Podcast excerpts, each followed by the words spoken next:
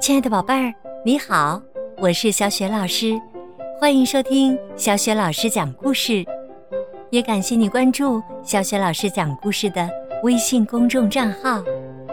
下面呢，小雪老师要给你讲一个绘本故事，名字叫《噪音先生和平安夜》，选自《奇先生妙小姐》双语故事系列绘本，作者是来自英国的罗杰。哈格里维斯，译者马爱农，是童趣出版有限公司编译，人民邮电出版社出版的。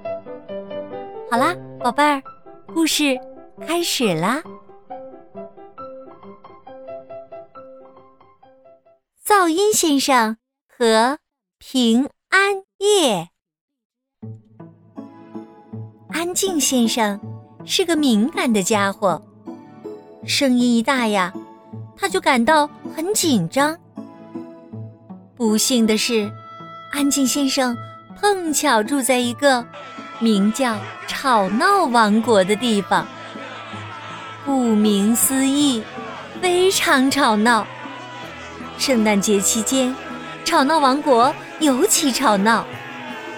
这就意味着，安静先生和你我不一样。他不盼望着过圣诞节。可怜的安静先生。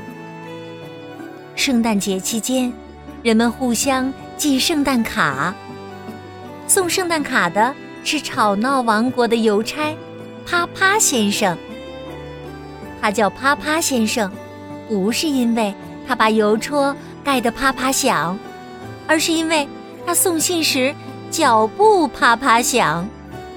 啪啪啪他走上安静先生家的小路，砰！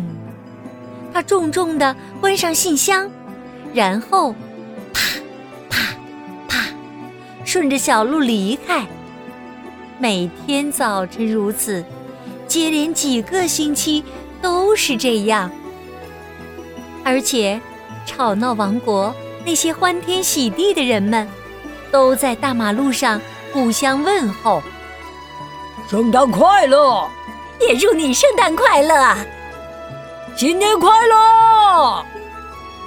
声音呢，太响了，简直像是在看一场足球比赛。还有唱诗班的歌手，在吵闹王国唱诗班的歌手可不仅仅是唱，简直是在吼。他们个个。扯足了嗓子，可怜的安静先生只好关掉电灯，躲在沙发后面，假装自己不在家。但他还是能听见他们的声音。更糟糕的是啊，每年噪音先生都要来做客，在噪音先生生活的地方。人们不喜欢噪音，所以他更喜欢来吵闹王国过圣诞节。在这里，他可以想怎么吵闹就怎么吵闹。你可以想象得到，他简直啊是吵翻了天。圣诞节一大早，噪音先生就把收音机的音量开到最高。大声地跟着唱那些圣诞颂歌，声音太吵了，震得茶杯在杯盘里咔嗒咔嗒响。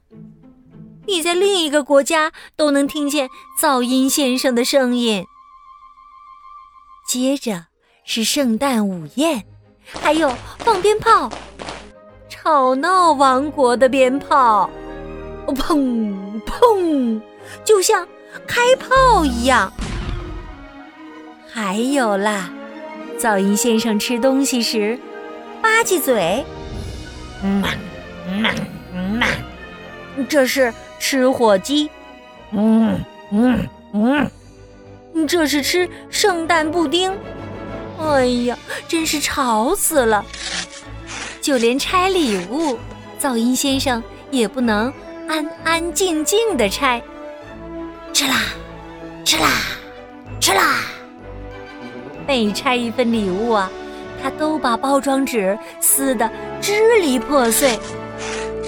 可怜的安静先生。但那是去年圣诞节的事了，今年圣诞节呀。发生了一件奇异的事，一件神奇的事。下雪了。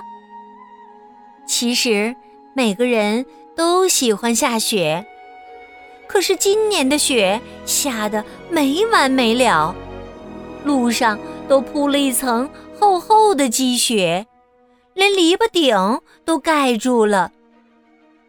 大雪造成了一片混乱，除了安静先生。对安静先生来说，一切都太完美了。吵闹的啪啪先生不来了，他被困在了邮局里。马路上吵闹的欢乐人群不见了，他们都被困在了家里。吵闹的唱诗班歌手也没影儿了，他们被困在了雪地里。还有最棒的一件事儿呢！噪音先生打来电话，说他不能来做客了。这样一来呀，今年安静先生过了一个非常安静的圣诞节，没有吵闹的收音机，没有吵闹的鞭炮声，没有吃饭时烦人的吧唧嘴。没有哧啦哧啦撕包装纸的噪音。安静先生唯一能听见的，是隐隐约约的圣诞颂歌。若有若无的圣诞颂歌，正是安静先生喜欢的那种。是谁在唱呢？哎呀，是噪音先生！我跟你说过，你在另一个国家也能听见他的声音。噪音先生在唱什么呢？猜猜看。猜对了，平安夜。